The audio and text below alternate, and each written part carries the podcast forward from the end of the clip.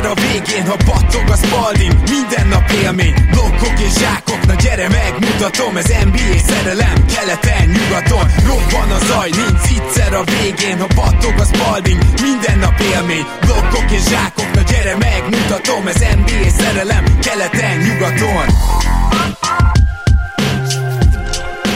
Hey yo! Szép jó napot kívánunk mindenkinek, ez itt a Rep City keleten-nyugaton podcast, a mikrofonok mögött Zukály Zoltán és Rédai Gábor. Szia Zoli! Szia Gábor, sziasztok, örülök, hogy itt lehetek. Ma ismét hat csapatot nézünk át, tehát egy újabb overreaction következik, és az overreactionhöz szoktunk hívni szakértő vendéget, sőt időnként ugye vért frissítünk, és ez történt az elmúlt másfél évben is, ugyanis akkor mutatkozott be, és most már azt hiszem talán harmadszor vagy negyedszer hívjuk mai vendégünket, nagy szeretettel köszöntöm Bóné Gergelyt. Szia Gergő!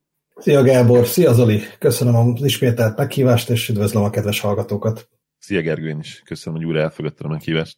Na, hát akkor nézzünk egy pár csapatot, mert hogy az NBA-ben ugye kezdünk a finishhez érni, és még gyorsan szeretnénk átnézni, hogy ki hogyan játszik, ki nagyjából milyen képet mutat a pályán, és az első mai csapatunk, nyugatról indulunk, a Phoenix Suns lesz, aminél ugye én direkt vártam, hogy egy kicsit később nézhessük meg, mondván azt, hogy, hogy jól megnézzük nagyobb mintán, hogy mit tud a csapat Kevin durant de Kevin Durant nagy valószínűséggel a rájátszás elejéig már nem lesz. úgyhogy, úgyhogy nem volt hova várni, és a Phoenix Sunsnak nyilván egy új fejezet nyílt a cserehatáridő után, és ebben a csapatban hát arra számítottunk talán egy kicsit, hogy két olyan wingman el ugye, akiből az egyik az a liga top 10 védője, egyesek szerint top 5 védője, Bridges személyében, de Cam Johnson is egy nagyon jó védő, és ugye most játék szempontjából mondom, Durant érkezett, és hát ezek szerint a cserepadra TJ Warren. Na most amire talán számítani lehetett, hogy ez a csapat támadásban előrelép, védekezésben meg hátra, de azért ezt így ennyire egyértelműen talán még ki se jelenteném, kérdezném. Gergő, te neked hogy tetszik a durant látott Suns? Hát oda, hogy durant nagyon keveset láttuk ezt a Suns. A védekezésben nem estek vissza egyébként, hogyha mondjuk az All-Star szünet előttre utára bontom a számokat, hatodik, hetedik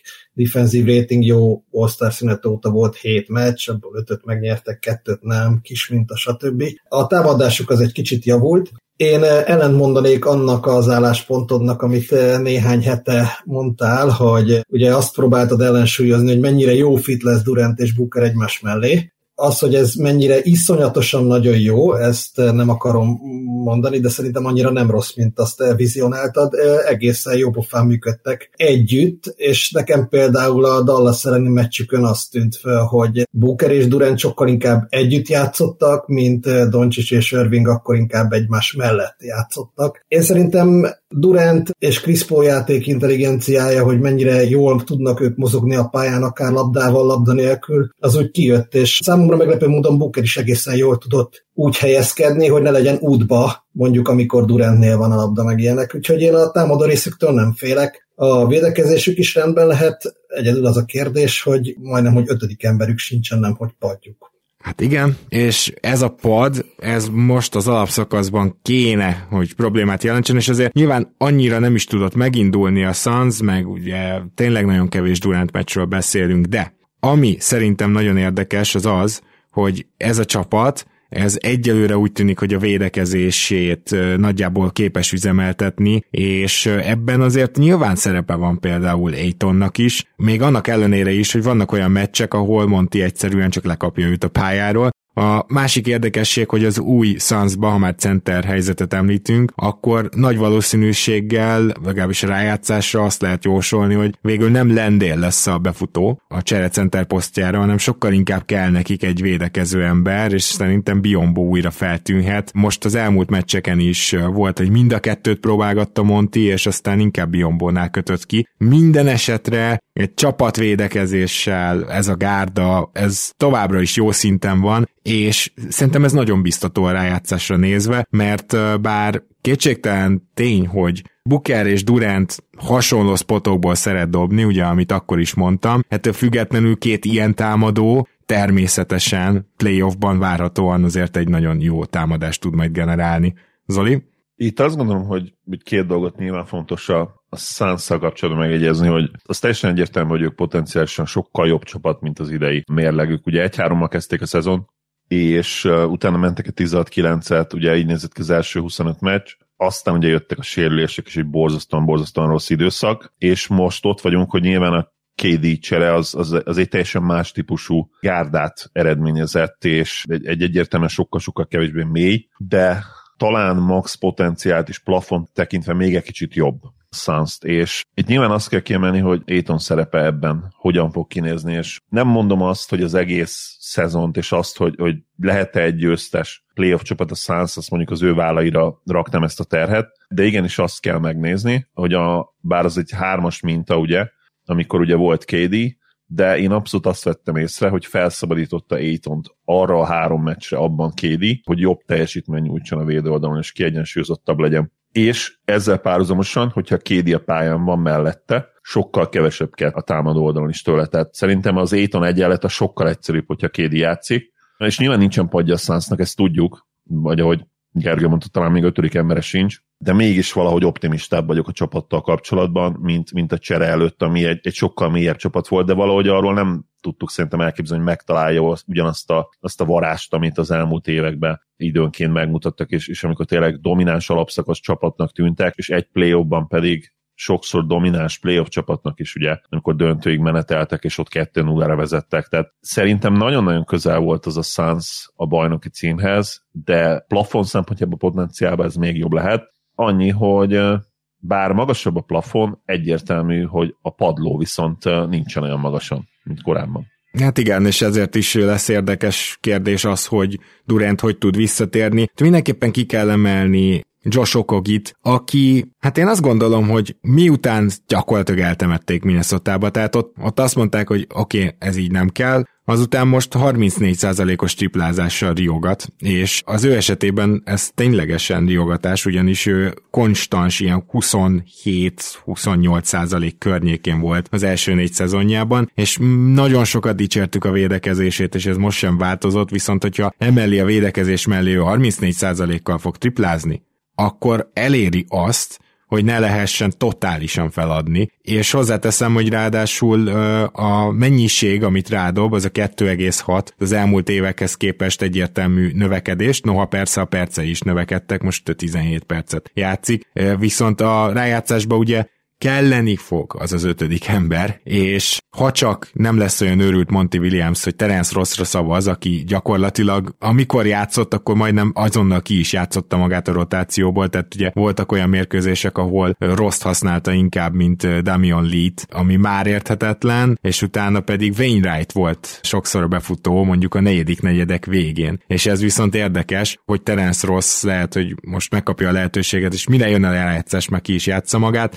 de a Okogi, Wainwright, és esetleg TJ Warren, illetve Damian Lee, ők lesznek azok, akik közül valaki sok percet, rohadt sok percet fog játszani a rájátszásban, úgyhogy ezt érdemes lesz nézni, mert nyilván campaign, hogyha mindenki egészséges, akkor ő játszik, játszik, mint egy csereirányító. Egyébként nincs akkora szezonja, és hát hogyha ez a játékos okogi lesz, és ő tud úgy triplázni, ahogy mostanában is dob, akkor én azt gondolom, hogy, hogy ez egy nagyon-nagyon jó kiegészítő, ugyanis az ő védekezése az rendkívüli módon kelleni fog majd. És, és most nem azért mondom, a Suns védekezésével nincs is semmi gond, de ennek az egyik oka az, hogy a felsorolt játékosok nagy része azért nem rossz védő. Nyilván Terence rossz messze a, a legrosszabb ezek közül védekezésben, tehát semmi, semmi olyan okot nem tudok felfedezni, amiért Terence Ross-t oda kellett vinni, és még most se értem. Van-e még bármi a Sanzal kapcsolatban, Gergő, neked?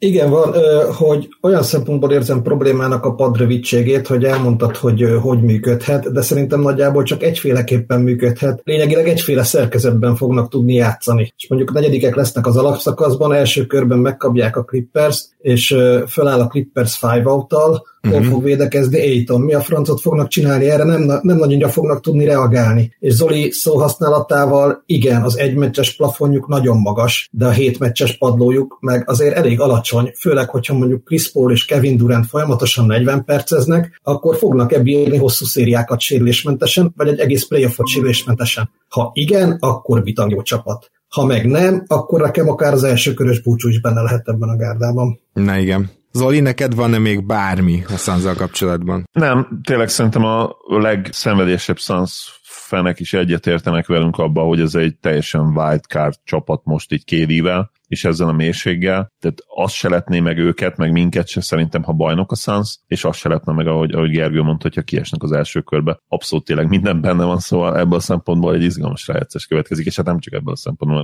Oké, okay, akkor viszont beszéljünk a Charlotte Hornetsről, amelyiknek... Mint rájátszás csapat. Igen, igen, igen, igen, amelyik időnként viselkedett úgy, főleg ból sérülése előtt, mint hogyha még a tényleg utolsó szalmaszába belekapaszkodna, pedig már rég elment a szezon, és nekik hát nehéz ezt mondani, de tulajdonképpen nem jött rosszul ból sérülése, na most teljesen egyértelmű, hogy tényleg megsérült, és sajnos ez fel is vet egy-két problémát, mert azt gondolom, hogy Lamelóból idei két sérülése egy picit sok volt, vagy soknak tűnt. Reméljük, hogy ez nem olyan krónikus dolog, mint amit ugye látunk a bátyjánál, és nyilván ezért is merül fel alapból az emberbe, hogy na akkor vajon ő is porcelánból van-e. Minden esetre nem akartam külön megnézni, hogy bollal milyenek, meg nélküle, de nyilván jóval jobbak, nélküle viszont ez egy tankcsapat, főleg így, hogy ugye Bridges ügy is volt, és ő sincs, úgyhogy én, én azt gondolom, hogy bár ez a csapat sem Clifford, sem Jordan mentalitása nem olyan, hogy beleszarnának a meccsbe, de ennek ellenére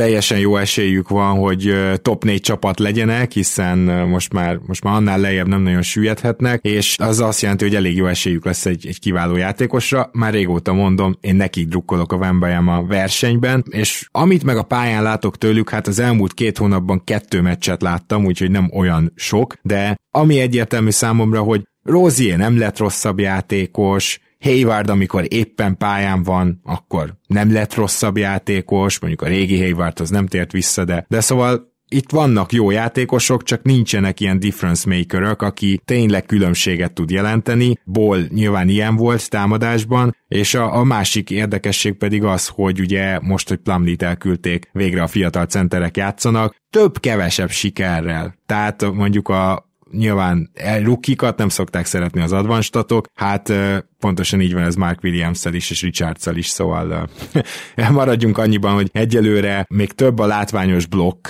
Mark Williams-től, mint az igazán jó védekező ráhatás, amit egy centertől ugye várunk.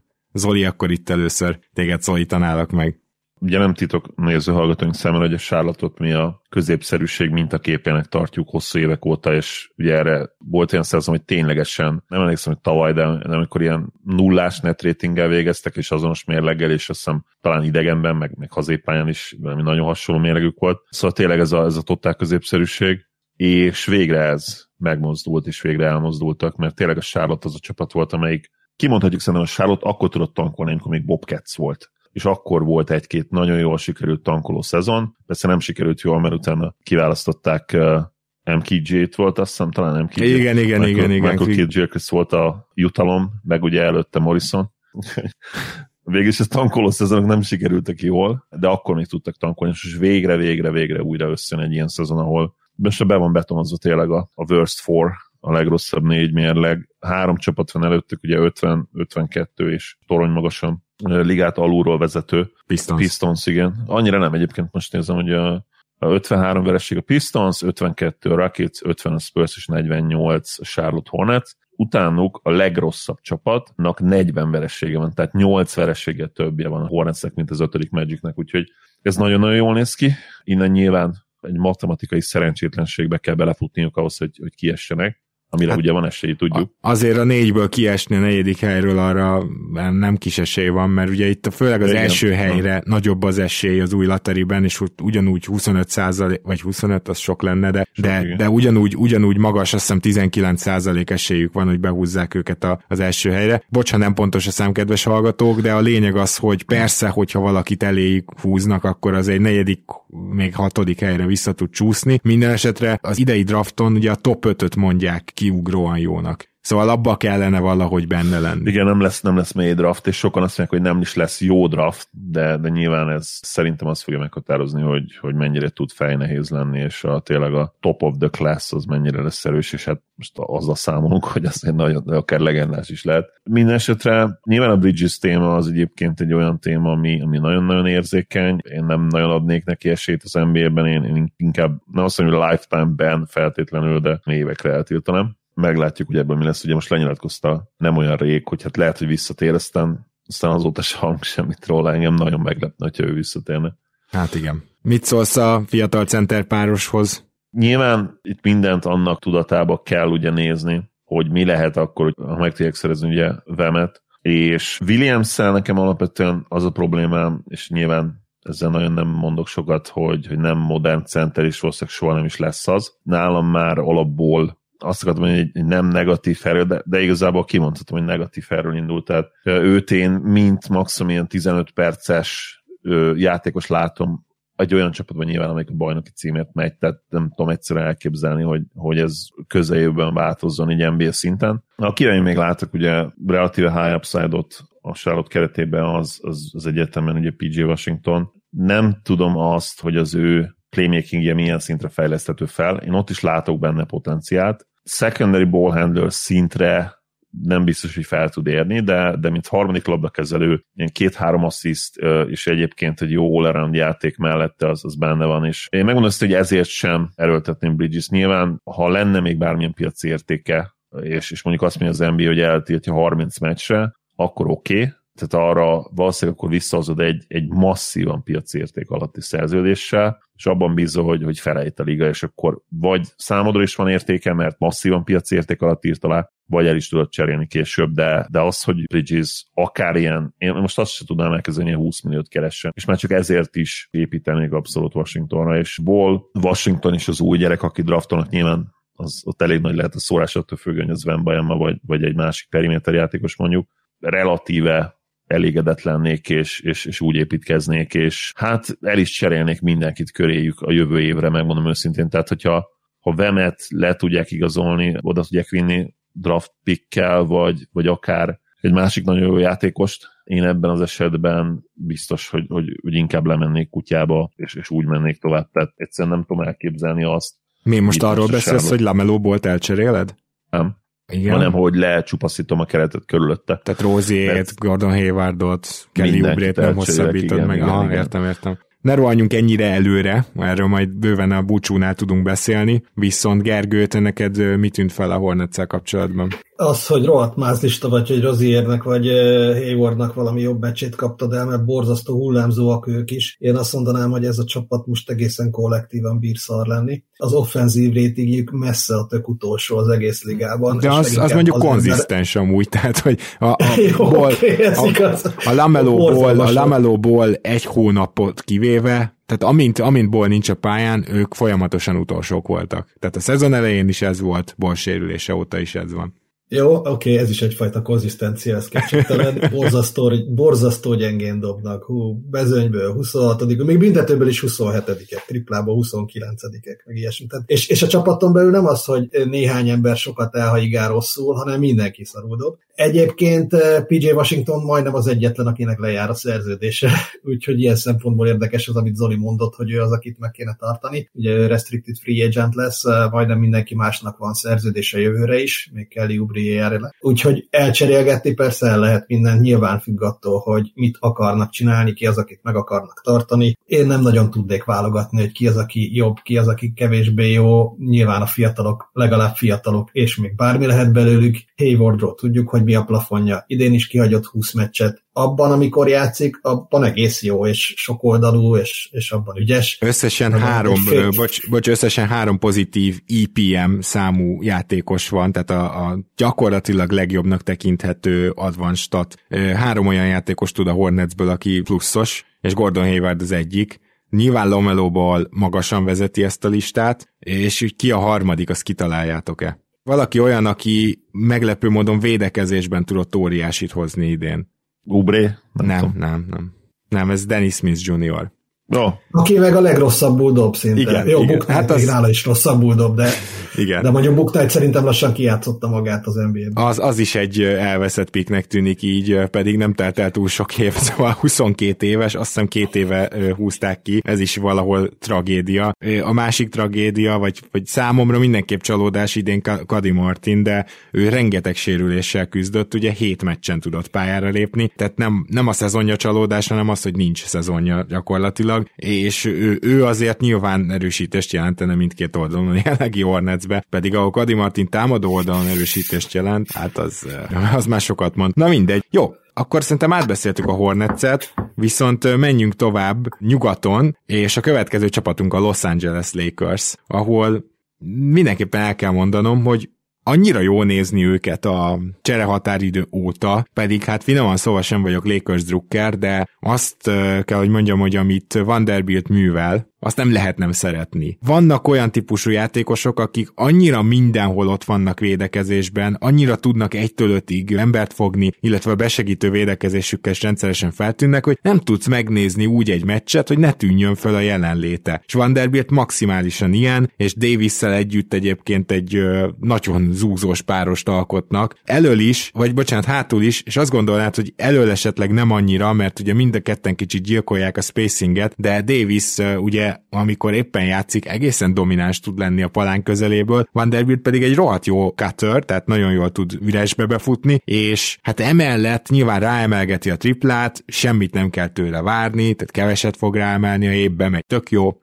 ha nem megy teljesen mindegy a százaléka, ilyen szempontból a playoffba őt itt egyedül fogják hagyni. Tehát lehet, hogyha bejut a playoffba a Lakers, akkor Vanderbilt már nem tud ekkora brutális jelenlétet odarakni, de minden esetre azt kell, hogy mondjam, hogy fantasztikus húzás volt. Bőven sokkal-sokkal többet tesz hozzá, mint akár Hachimura a szerzemények közül, akár Beasley, Mobambáról meg ne beszéljünk, mert nincs miről beszélni, úgyhogy uh, egyrészt Vanderbilt, másrészt pedig ez a LeBron nélküli Lakers, én azt gondolom, hogy egy igazi védekezésre építő, támadásban a labdát megosztó, jó nézni, ilyen feel good story. Tehát, hogy tényleg nem emlékszem, hogy mikor volt ilyen jó utoljára Lakers meccseket nézni, és nem emlékszem, hogy mikor voltam ugye utoljára ilyen lelkes ezzel a csapattal kapcsolatban. Ráadásul LeBron sérüléséről is jó hírek érkeznek. Úgyhogy ö, megint most akkor Gergő hozzád fordulok. Te mit láttál ennél a csapatnál, illetve osztod-e a lelkesedésemet?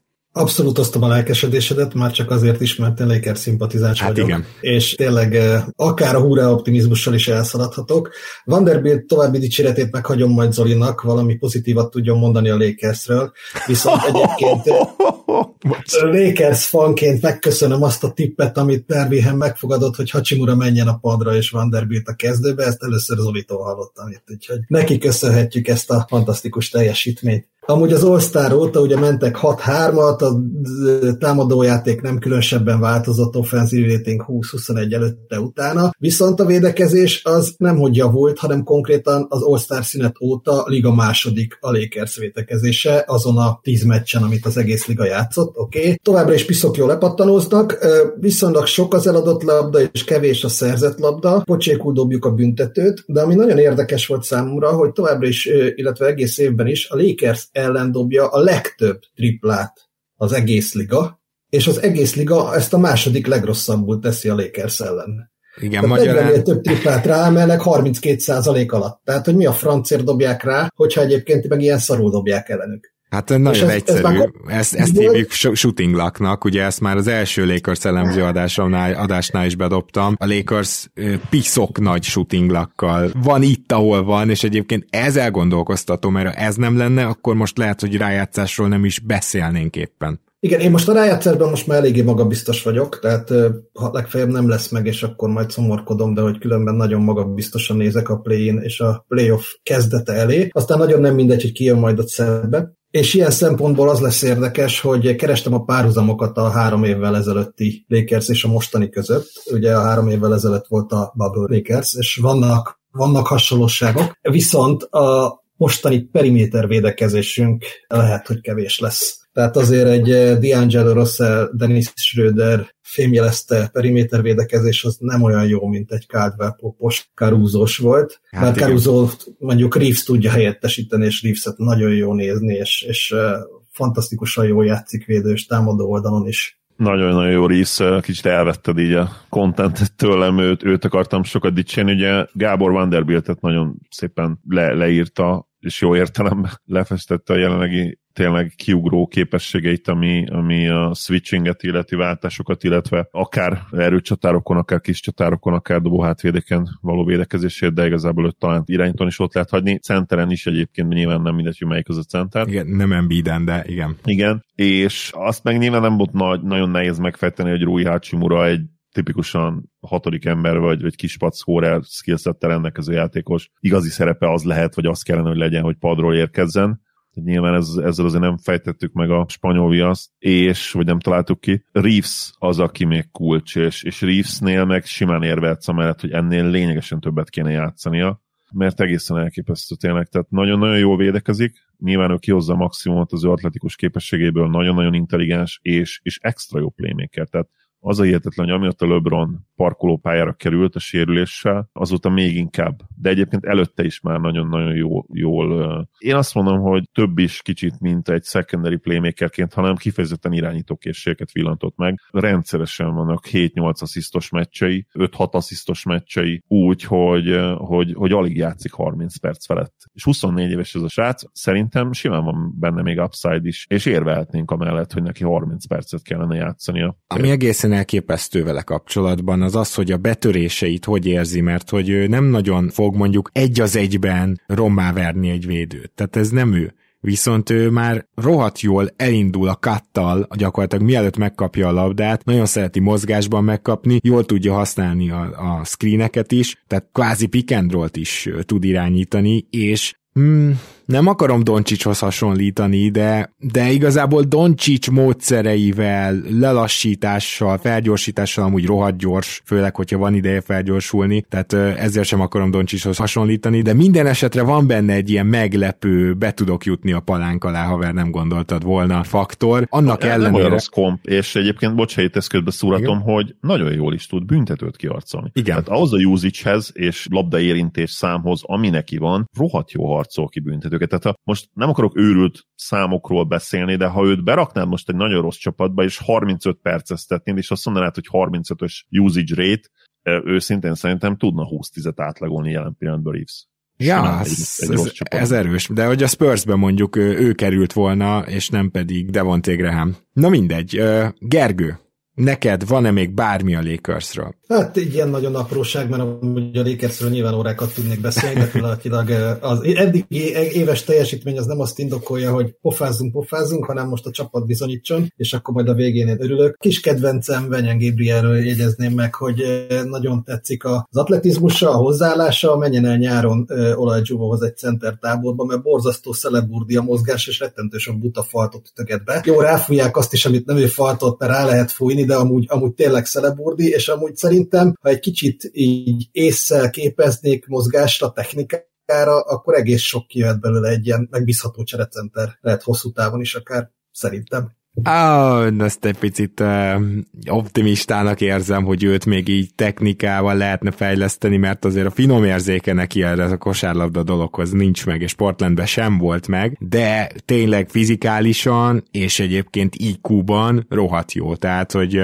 tudja, hogy hol kell lennie, és meg tudja oldani a feladatát, és ő is abszolút tud switchelni is, tehát egy olyan centerről beszélünk, alapból ugye egy alulméretezett center, úgyhogy azt, azt mindenképpen, amit mondtál az Olajuwon táborról, azt nagyon azt nagyon bátor szurkolói szív termékének érzem. De érdemes volt megemlíteni, már csak azért is, mert nagyjából kiszorított mindenki más magast a rotációból. Viszont beszéljünk most, keletre megyünk vissza, a playoffért küzdő Atlanta Hawksról. És ugye az Atlanta Hawks is bizony picit máshogy néz ki, nem nagyon, de picit máshogy néz ki a csere határidő óta. Szedik B, aki oda került, játszik is, mondjuk. Érdekes, hogy a statjaiban annyira sok köszönet nincs, de vele a pályán elképesztően jók. Tehát azt mondhatjuk, hogy a padot egy kicsit megoldotta, ő is, és egy másik játékos, Jelen Johnson is elkezdett most már ilyen nem húzamosabb perceket, de egy 10-15 percre rendszeresen rotációba kerülni, és ez a, a kettejüknek az atletikus képessége, vagy hogy tényleg úgy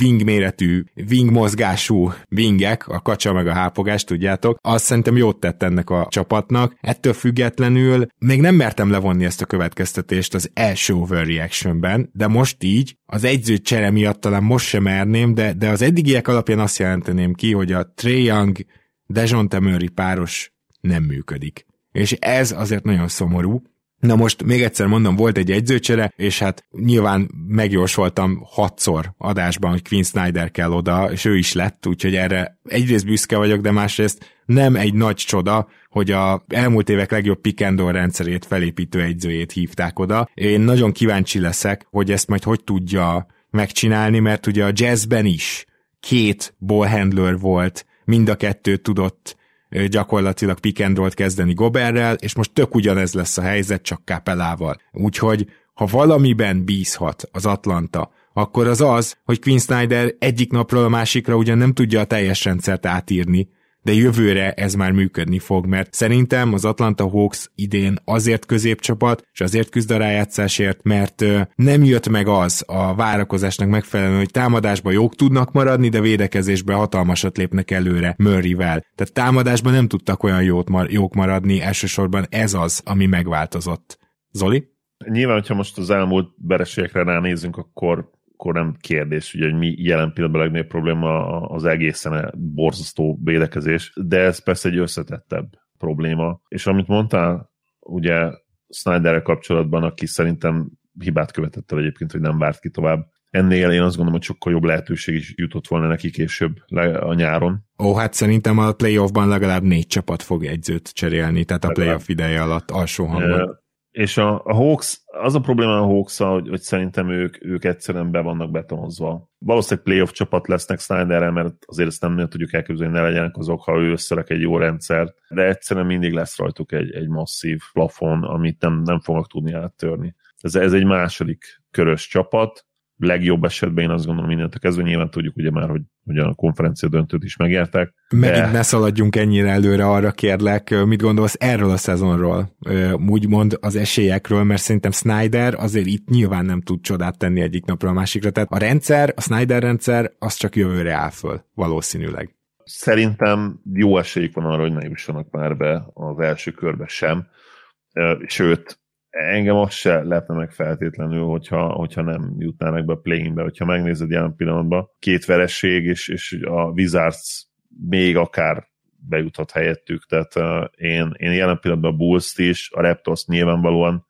uh, a Heat-et meg aztán végképp jobb csapatnak érzem, mint a Hawks-t, és, és biztosabb csapatnak is érzem a, a, a következő hetekre itt ami, ami szerintem kulcs, az tényleg az, hogy, hogy kell csere is. Tehát ez a jelenleg felálló keret ezzel a pozíciós sorrendben mélységgel, ami, ami nekik van, én, én nem látom, hogy, hogy ebből hogyan lehetne egy stabil pálya mindkét oldalán relatíve jó playoff csapat, és, és e, ezen szerintem Snyder sem fog feltétlenül segíteni. Hogyha megnézed jelen pillanatban, hogy hogy állnak fel, nyilván Trey köré kell építeni, tehát az ott adott, nyilván Dejonté kezdetnet keltett szintén adott, de Collins Capella duót én mindenképpen szétszedném a nyáron, mind a kettőt valószínűleg elcserélném, és kellene egy olyan játékos kapni, kettejükért, aki egy floor spacer váltani is képes védő. Ez ebben a felállásban így nem fog működni azt gondolom. És akkor Szadik B jöhetne a kezdőbe, illetve Bogdanovicsot is elcserélném. Tehát Bogdanovics nagyon jó arra, amire, de, de hihetetlen inkonzisztens, és, és amikor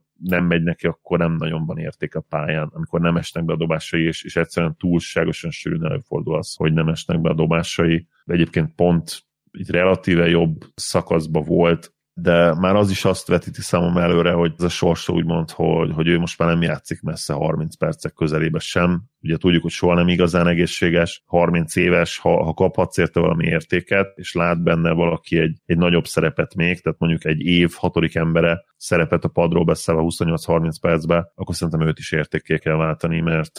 Hát igen, az elmúlt ad... két évben lehetett kampányolni mellette, mint év hatodik embere, tehát ez nem volt olyan rég, viszont ez az év az tényleg ilyen szempontból szörnyen sikerült, ezt én is akartam igen. hozni. Gergő, mit látsz igen, idén a Hawks-tól?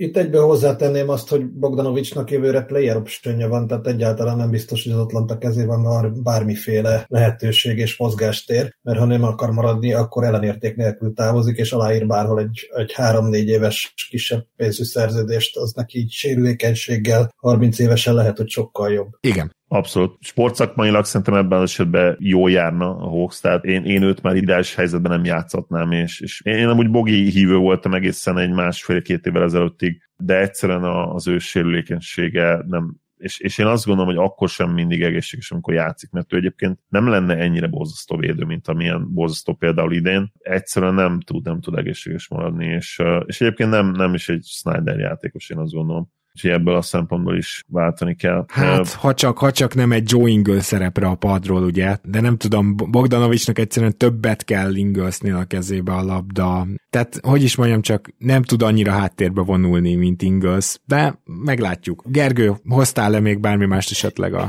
Hawksról? Igen, egy picit arra, hogy Snyder hatása még nem tud meglátszani nyilván ennyi meccs alatt, viszont megpille hatása esetleg már nem látszik, az viszont feltűnő, hogy az edzőcsere óta a kicsit visszaállt a régi beidegződés az Atlantánál, és ahogy ősszel voltak 16. oktámadásban, most már harmadik oktámadásban, és össze voltak 21 védekezésben, most már 26 védekezésben, tehát szépen bardul az a kamionsofőr. Igen. Ezt kell majd Snydernek nyáron rendbe tennie. Egyébként a keretükből mindenkinek szerződése van jövőre, Bogdanovics player optionjét leszámítva, úgyhogy cserélgethetnek össze-vissza, hogy ez sikerülni fog-e, az persze egy jó kérdés én nem vagyok olyan borzasztó optimista. Én abban hogy biztos vagyok, hogy Snyder ezt a keretet nem fogja így hagyni, tehát ő biztos, hogy, hogy arra fogja kérni a vezetőséget, hogy, hogy igenis. És ráadásul neki van olyan renoméja, van olyan, van olyan neve, hogy ha ő meg akar lépni cseréket, akkor meg is fognak lépni, és, és szerintem abszolút a keretnek is ez kell. Tehát ez a keret, ez, ez ilyen nagyon beleszürkült, kb. középszerűség, relatív középszerűségben, amit az elmúlt években nyomtak. Mondom, a kiugró eredményt én, én nem azt mondom, hogy nem számolom, mert nyilván azért az, az nem lenne fair, de nem volt annyira jó az a Hawks, mint ahogy akkor gondolhattuk, vagy gondolták páran, és mi se vártuk őket, ha jól emlékszem, itt feltétlenül minden évben vissza a konferencia döntőbe. Tehát, mert akkor is arról beszéltünk, hogy azért ez nem feltétlenül egy olyan eredmény, amit, amit le lehet majd másolni. Igen, azt akartam itt mondani, hogy viszont az az extra, hogy Murray csak mégis valahogy elrontotta ezt a támadást. Tehát, hogy az a bajom, hogy collins és Kapelával a pályán, és Hunterrel a pályán is ez egy világverő támadó csapat volt az elmúlt három évben. Jó, Hunter mikor hol volt a pályán, azt értem, de nem, nem ő öli itt legjobban a spacinget, hanem a másik két úriember. Tehát uh, itt valahogy nekem az látszik, hogy lehet, hogy a Hawksnak elég egyetlen egy kiváló dobó aki a, lehet, hogy négyes poszton lesz bent, lehet, hogy Hunter-t küldött fel négyesbe és hármason, de valahogy Collins helyén egy olyan játékost kell használniuk, aki nagy mennyiségben jól dob triplát, és az a spacing már elég. Nem baj az, hogy van Capella, végül is a liga egyik legjobb pick and roll játékosa van nálad. És egyébként Murray sem egy rossz pick and roll játékos, még akkor is, hogyha elég idegesítő lehet, hogy időnként beleáll a hülye középtávoliaiba. Na mindegy. Tehát, hogy igen, tehát nem kellene annyira sok valószínűleg, mert ha az elmúlt években konzisztensen működött a Trajan köré épülő elit támadójáték, akkor semmi ok nincs rá, hogy az elmúlt 20 év egyik legjobb támadó egyzőjével Snyderrel ez ne történne meg. Mint ahogy ugye utalt is rá Gergő, hogy most azóta azért szépen barnul az a kamionsofőr. Na, beszéljünk akkor mai utolsó nyugati csapatunkról, és akkor Zolin marad is nálad a szó. Ez pedig a Utah Jazz, amelyik nyilván egy kicsit elcserélte magát a, a deadline-nál, látszik is az eredményeken, és például Simone Fontecchio is most már rendszeresen pályán van nagy örömömre, viszont azt hiszem, hogy lassan, szépen lassan le fognak süllyedni a play-in versenyből. Ettől függetlenül az a feel good story nekem még áll a jazzzel kapcsolatban, amit a szezon elején éreztem, az más kérdés, hogy lehet, hogy egy picit fölösleges volt ez a feel good story. Nem tudom, hogy hány meccsüket kaptad el mostanában, mit láttál a jazz a pályán, Zoli? Én a jazz idén, amikor elkezdtem nézni, akkor elsősorban Markanen miatt néztem, aki tényleg hihetetlen nagy szintet lépett, és valószínűleg meg fogja kapni a Most Improved Player díjat. Mostanában, amikor időm engedi, nyilván nem, nincsenek ott az elsődleges League Pass csapataim között, de Kessler miatt nézem, akit ugye nagyon-nagyon felhájpoltál nekem Gábor, és, és igyekszem azt nézni, olyan szemmel nézni, hogy, hogy rá esetleg milyen szinten lehet majd építeni egy, egy védelmet egyszer. És azt kell, hogy mondjam, hogy a kezdeti szkepticizmusomon túl most már abszolút úgy vagyok vele, hogy Walker Kessler igenis jól mozog ahhoz képest, hogy ő mekkora nagy állat, mekkora nagy böszmes srác, és én nem látom reménytelennek, mint egy olyan dropback opció, nyilván dropback lesz, de ugye ma már Embiid is dropback, szóval aki, aki az egyik legatletikusabb játékos ehhez Persze. a mérethez is súlyhoz, akit valahol láttunk, tehát ez nyilván nem, nem nagy vasszizdansz, hogy ő dropback lesz, de olyan dropback, aki nem ez a teljesen Brook Lopez féle, vagy Jokic féle szövekelünk, lecövekelünk, és akkor ott vagyunk, hanem legalábbis a következő években még ugye nem lesz idősebb, és esetleg nem jönnek sérülések, addig egy, egy relatíve mobilis, mobilis center lesz, és, és ez nagyon-nagyon jó. Nagyon pozitív, ami nyilván nem pozitív az az, hogy nem nagyon tud sok minden más csinálni, mint az, hogy ő egy loptret, vagy egy visszapöcci, visszazsákolom típusú center, tehát nyilvánvalóan és ez való logikus, nem tud büntetőket nagyon kiharcolni. Playmakerként, hát nem teljesen ez a fogalmatlan kategória, mert van ebből az NBA-ben azért jó pár, annál egy kicsivel jobb, de mondjuk nem nagyon látod azt tőle, hogy ő négy-öt asszisztos center lesz egy nap. Tudod, hogy ő ki lesz, Zoli? Bocs, már annyira várom, hogy bemondjam ezt. Ő az új Jared ellen.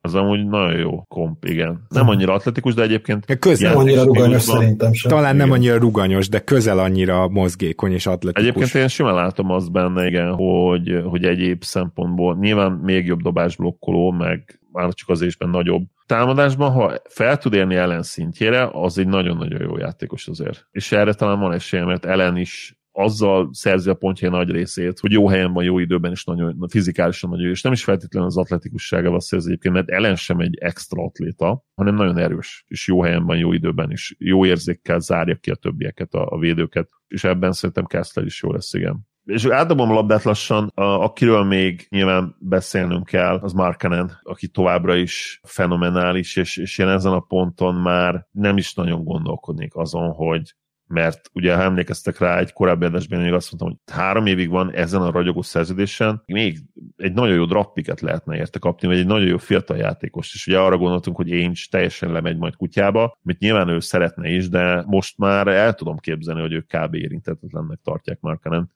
vagy érinthetetlenként gondolnak rá, és, és az igazság, hogy a teljesítményével abszolút ezt, ezt igazolja. Nyilván neki is vannak limitációi, de hát annyira fiatal még mindig, és annyira jó szerződésem van, hogy én még lehet, hogy azt is megpróbálnám megnézni jövőre, hogy mi van, hogyha még tovább növeljük egy kicsit a usage százalékát, mi van, hogyha igenis playmaking feladatokat adunk a kezébe egy kicsit többet, vannak azért neki időnként ilyen 4-5 asszisztos meccsei, nem tűnik ennek a zseniális playmakernek, de hmm, tanult Igen. playmaker szerintem még lehet. És, hát és olyan, én, én lehet, amikor lehet, emlékszem, amikor jött a, jött a ligába, és akkor egy másik, akkor tájt ligába jövő játékossal, ráadásul egy csapatba is játszott sokáig, ugye Miroticsal, és pont össze is hasonlították a két játékost. Na mindegy, igen. tehát hogy, hogy igen, tehát az, hogy ő mondjuk kicsit tud ballhandlerkedni, főleg úgy, hogyha megkapja, akkor ö, meg tudja verni a vele szemben állott, mert ugye ki kell vele menni teljesen a, a periméterig, ha csak nem egy nagyon gyors védője van. Tehát, hogy ebből ő képes passzolni, mint ahogy Mirotic is képes volt, úgyhogy igen, még itt még lehetnek új szintek. Minden esetre ez a Markanen szezon, ez, ez fantasztikus a jazznek, és tényleg csak a hosszú távú kérdések maradnak, hogy ez most jó-e a jazznek, hogy ez így történik, vagy nem. Mit láttál tőlük, Gergő?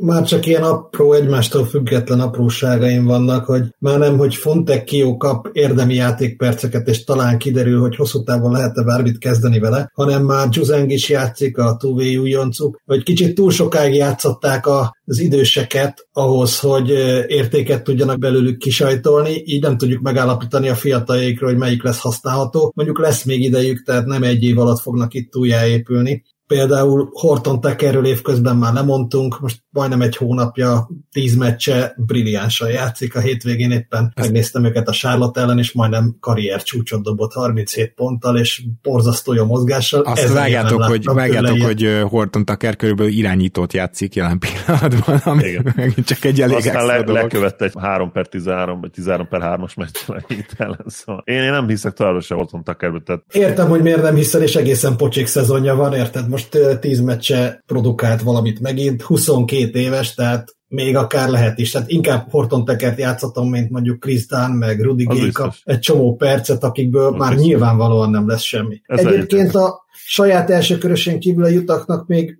lehet még egy lotteria, mert a a simán kieshet még odáig, hogy lottery pick lesz, és az is védetlen idén, úgyhogy akár két védetlen lottery pickje lehet a jutának. Lesz még egy nagyon késői első körös a Filitől, úgyhogy összeszedhetnek egy kazal fiatal játékost, játszatják, és aztán a felét leselejtezik, a felét meg megtartják. Igen. Én még Akbajit szerettem volna kiemelni, hogy mennyire jó, hogy végre nagyobb játékidőt kap, aztán megnéztem azt a nagyobb játékidőt, és még mindig nem vagyok vele megelégedve elégedve, így ennyit tennék hozzá. Teljesen mindegy, hogy Akbajinak milyenek a startjai. Ahányszor látom őt játszani, azt látom, hogy már most első évében korrekt védő tudja, hogy hol kell lennie, és támadásban pedig egy relatíve képzett játékosról beszélünk, aki kicsit mindenhez ért, úgyhogy ha Akbajiban van még kakaó, már pedig szerintem ez nem kérdés, akkor a következő két évben azt is meg kell, hogy lássuk szerintem, és fontos lesz őt játszatni. Tehát a jövő kezdőkettese az szerintem nem Colin Sexton, és ezzel a, talán nem vagyok egyedül. A februári egészen jó volt Agbajinak egyébként. A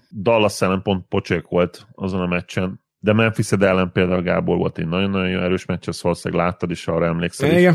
És szerintem egy jó túvé játékos lehet belőle idővel fizikai adottságai nagyon jók, nagyon puhán lépked, 22 éves, úgyhogy mindenképpen őt is tolni kell még jövőre is a, a draftolt fiatalokkal, mert ahogy Gergő mondta, itt, itt ők több játékost is fognak draftolni most az első körben megint. Úgyhogy az irány egyértelmű még jövőre, és Márkán lehet cserét kér, majd most nyilván viccelek, nem, nem tudjuk róla elképzelni, de nem lesz ez jövőre egy új jó csapat, és nem is kell, hogy jó csapat legyen szerintem még jövőre.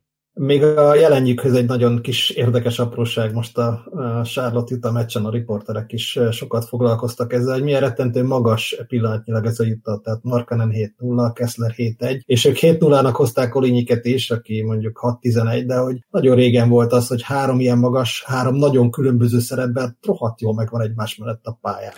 Tudod, hogy volt legutóbb? Clevelandbe szintén Markanennel, úgyhogy ezért találtam ki a Big Wing megcserélését, a Wing Big kifejezést konkrét konkrétan tényleg Markanen az. Na de akkor most menjünk tovább a következő csapatunkra. A Cleveland Cavaliers ráadásul az emlegetett Cleveland a következő csapatunk, semmiképpen nem emlegetett szamarak, mert azt, amit tudnak, mégpedig egy védekezésre és Mitchell támadójátékára, elsősorban az ő támadójátékára épülő korrekt csapat képét, azt megint megfestették. Úgy értem, hogy nem sok minden változott igazából a Cavs-nél, ha megnézi az ember az első overreactionünket, és ugye ők ezt a két magasos felállást arra használják föl, mint a Bucks is, hogy a védekezésük és a gyűrűvédésük extra legyen. Az a helyzet, hogy ez továbbra is megtörténik, valóban az, amit ugye emlegettünk a szezon első felében, hogy főleg Jared ellen idén a, a legjobb védőjük, és aztán az egyetlen másodéves vacsunkban, az elsődleges másodéveseink adásunkban pedig emlegettük, hogy Mobley kicsit csalódás, na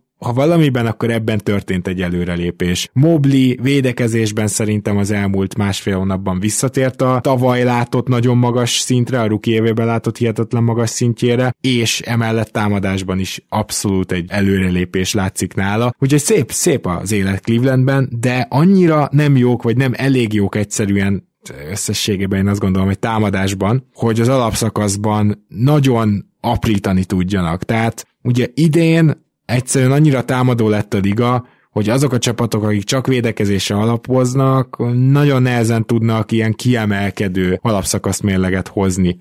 És ez azért különösen érdekes téma számomra, mert a Cavsnél ugye ezek a dolgok nem változtak, viszont a playoffban lehet, hogy ez a csapat jobb lesz, mint az alapszakaszban és szerintem ez teljesen logikus következtetés abból, amit elmondtam. Ha az idei playoff is be tud egy kicsit lassulni, de hát ki tudja, hogy az idei playoff a kosárlabda ilyetén nagy változása mellett valóban még egyszer vissza fog elassulni, valóban még egyszer védekezőbb lesz, mint ahogy azt egyébként megszoktuk évről évre. Gergő, mit látsz a Cavs-nél? Mi, mi, mit nagy... hoztál nekünk? Az egy nagy kérdés, hogy a play mennyire lesznek jobbak, ha egyáltalán jobbak lesznek, lehet, az szinte biztos, hogy az alapszakaszt negyedik helyen zárják, és akkor az első körben valamelyik New Yorki csapattal játszanak, akár a brooklyn akár a Knicks-et kiejthetik. Nem feltétlenül lesz ez sima, ha sokat javulnak, akkor akár simán is, de akár szorosabban is kiejthetik, és második körben szemben a Milwaukee egy 0-4-re vagy egy 1-4-re. Szerintem ez a max, ami most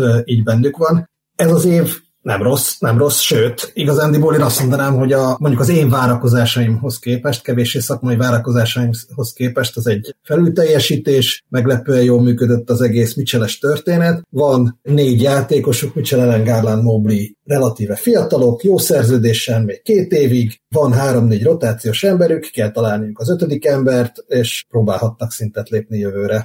Aha, tehát te ezt a szezont így de facto az eddig látottak alapján el is temetted. Én, én nem így fogalmaznék, hogy eltemettem. Én látom ennek a végét, és hogy ez, ebből hmm. mit, én, én, vagy pontosabban én látom egyfajta végét, de szerintem ez egy tök jó forgatókönyv nekik az egy évvel ezelőtti állapothoz képest. Még nem kontenderek, szerintem az előttük lévő három csapat messzire van tőlük. Emlékeim szerint én biztos, hogy negyedik helyre vártam a Cavs, de Zoli, te is negyedik, ötödik helyre, tehát mi ide vártuk őket. És az a, Akkor ti jobbak vagytok nálam. Ennyi. Hát a jóslásban tudod, ez olyan, hogy van három másik csapat, amiben meg biztos, hogy te jósoltál jobban. Gábor csak a szépre emlékezik, én meg semmire sem, én nem, nem emlékszem, hogy melyik csapatot hol vártam, úgyhogy a Mavs-re emlékszem, hogy őket sokkal-sokkal magasabb helyre vártam. Teljesen egyetértek egyébként Gergővel, de azt azért hozzáteszem, hogy, hogy én nem gondoltam azt, hogy amikor a legjobb lyukat nyújtják idén, akkor ennyire jól fognak kinézni. Tehát én nem írnám le teljesen a cavs ha valaki nyilván garantálná nekem, hogy a Mitchell Garland duo a playoffra úgy igazán összeszokik már, és Okoró szerepe, aki nyilván egy ilyen glue guy itt a kezdőben, és ha mondjuk azt mondod, hogy ő relatíve jó százalékkal bedobálja tripláit play akkor azt mondanám, hogy, hogy akár lehet esélyük egy upsetre is, mert Donovan Mitchell az egyik legjobb. Sok mindent lehet róla mondani, de az, hogy ne lenne legendás státusz felé haladó playoff performer, azt nem lehet mondani. Tehát ő, ő tényleg elképesztő a playoffban, és, és én abszolút félnék tőle bárki. Akkor is, hogyha én a Celtics legjobb védője vagyok, vagy a Bucks legjobb védője, Holiday vagy Smart, mégis abban mindenképpen egyetértek Gergővel, és ez abból is fakad nyilván, hogy, hogy ez egy nagyon fiatal csapat. A kezdőjének a Mitchell-el együtt az átlag életkora mennyi? 24 év? 23? Nem lehet sokkal 23, több. igen. 20-24 körül lehet, mert mondjuk Cseretelen 24 éves, Mitchell 25, Okoro 22, Garland 22, tehát igen, ilyesmi lehet, Mobley 21. Szóval nem is kell, hogy nyerjenek most, tehát miért várjuk el? Ez egy rohadt nagy upside rendelkező csapat, amely szerintem úgy igazán robbantani jövőre fog. És itt egyébként, ha már a keretről és az idei teljesítményről beszélünk, nekem nagyon-nagyon hiányzik a padról egy jó wing free and játékos. Ami én szerintem fontos, hogy itt náluk, a, ha megnézel mondjuk három Cleveland meccset, akkor tudja, hogy az lesz a benyomásod, hogy hát ez a csapat kicsit ilyen szemre nem szokásos módon támad, de azért azt a támadást én nem akartam annyira leírni, mint amennyire az előbb leírtam, vagy úgy hangozhatott, tehát ők még így is kilencedikek, és ez nagyon durva a második védekezésükkel, hogy nagyon kevés csapat van top 10-ben mindkét oldalon. A net ratingjük ennek megfelelően jó is, és a letratingüket ők alul teljesítik. Tehát én szerintem tele vagyunk olyan jelekkel, hogy a rájátszásban ez a csapat jobb lehet, mint az, a, amilyen jó alapszakasz csapat, és erre akartam igazából kiegyezni az előző mondandómat is. Ezen kívül pedig még nekem jól esik azt látni, hogy Mitchell, akinek a játékstílusát a jazzben kezdtem kicsi egysíkunak érezni, itt is meg tudta mutatni azt, hogy ő képes támadásban felemelni egy csapatot, és ő egyedül képes támadást generálni. Persze itt van Garland is, tehát hogy ez a mostani Garland ez azért még a, az elmúlt két évek Kanliánál jobb játékos. És megint vannak olyan magasok, akik jól tudnak elzárást adni. Itt a spacing az egyetlen, ami támadásban hiányzik, ezért kell ilyen sok kreatív, nagyon sok ilyen palánk alól kilép a magas ember, meg magas-magasnak passzol, ugye ez a Jeretelen Obli páros, ez egyre jobban összeszokik ilyen szempontból, és mind a ketten relatíve jól passzolnak, de főleg Mobli, és azért látunk sok ilyen jellegű, nem szokásos, klasszikus Utah féle pick and roll például, ha már Donovan Mitchell, tehát hogy ők nem így támadnak, viszont ez egy félpályán jól támadó csapat. Így Igen. is. Úgyhogy, úgyhogy ezért én szerintem van okunk a, a bizakodásra náluk, azt mondanám. Ti azt egyébként el tudjátok képzelni, hogy két uh, ugye non-shooting magassal, ugye Moblival és ellennel, ugye jelen pillanatban Mobli gyakorlatilag egy non-shooting magas, mert 1,4 tripla 21 százalékkal. El tudjátok képzelni, hogy valaha ezzel bajnok lesz a Cavs? Tim Duncan, David Robinson. Hát oké, okay, igen, csak és eltelt 30 év.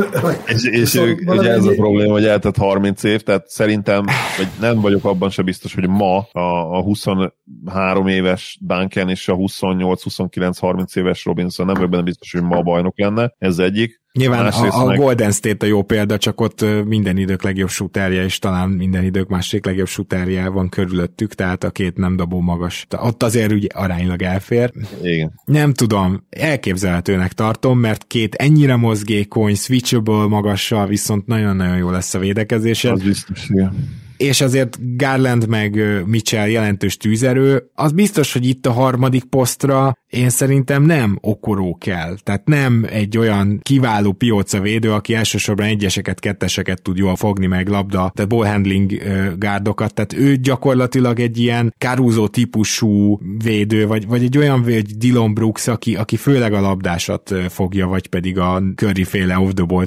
bár ez egy teljesen külön fejezet. Azt akarom mondani, hogy igazából oda egy megbízható triplázó fog kelleni a hosszú távon. Ezt szerintem ez a szezon nagyon jól megmutatta. És érdekes, hogy milyen jók voltak, amíg Dean Wade le nem sérült uh, Dean Wade-el, aki mind védekezésben, mind támadásban élete szezonját hozta, viszont a sérülése óta egyszerűen nem tudott normálisan visszatérni, amit szerintem nagyon sajnálhatnak. Bárkinek bármi még a Cavsről? Nincs. Nincs. Oké, okay, rendben, akkor ebben megegyezhetünk.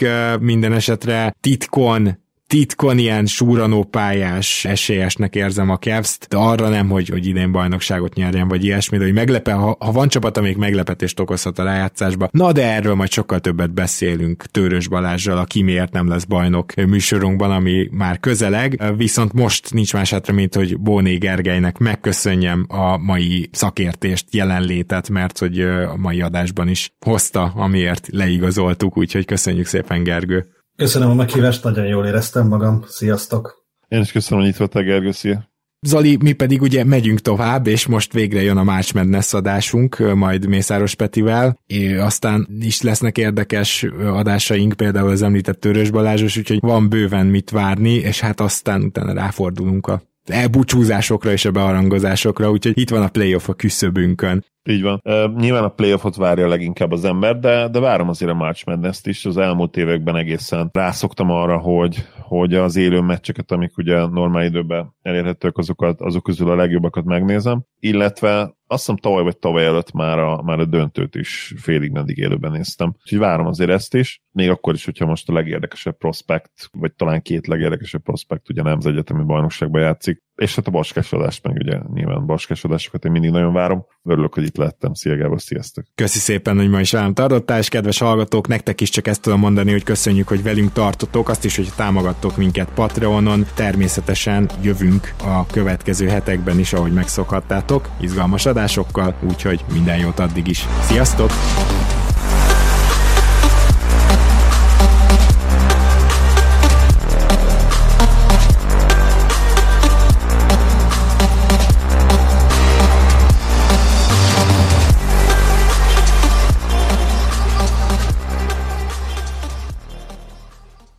Ha más podcastekre is kíváncsi vagy, hallgassd meg a Béton műsor ajánlóját. El tudod képzelni, hogy a podcastet, amit éppen most hallgattál, fél év múlva már a mesterséges intelligencia generálja? Mi sem. De ha érdekel, eljött már a gépek lázadása. Hallgass bele az Embertelen podcastbe. Orsós Lajos vagyok, a műsor házigazdája. Egyelőre még élőben. Egyelőre. Fedezzük fel együtt, hogyan ismerkedik, randizik, mesél és vitatkozik Betty és Péter, két teljesen mesterséges intelligencia. Lajos, a podcast címét mond még egyszer, Léci. Oké. Okay. Embertelen podcast. Ez a műsor a Béton közösség tagja.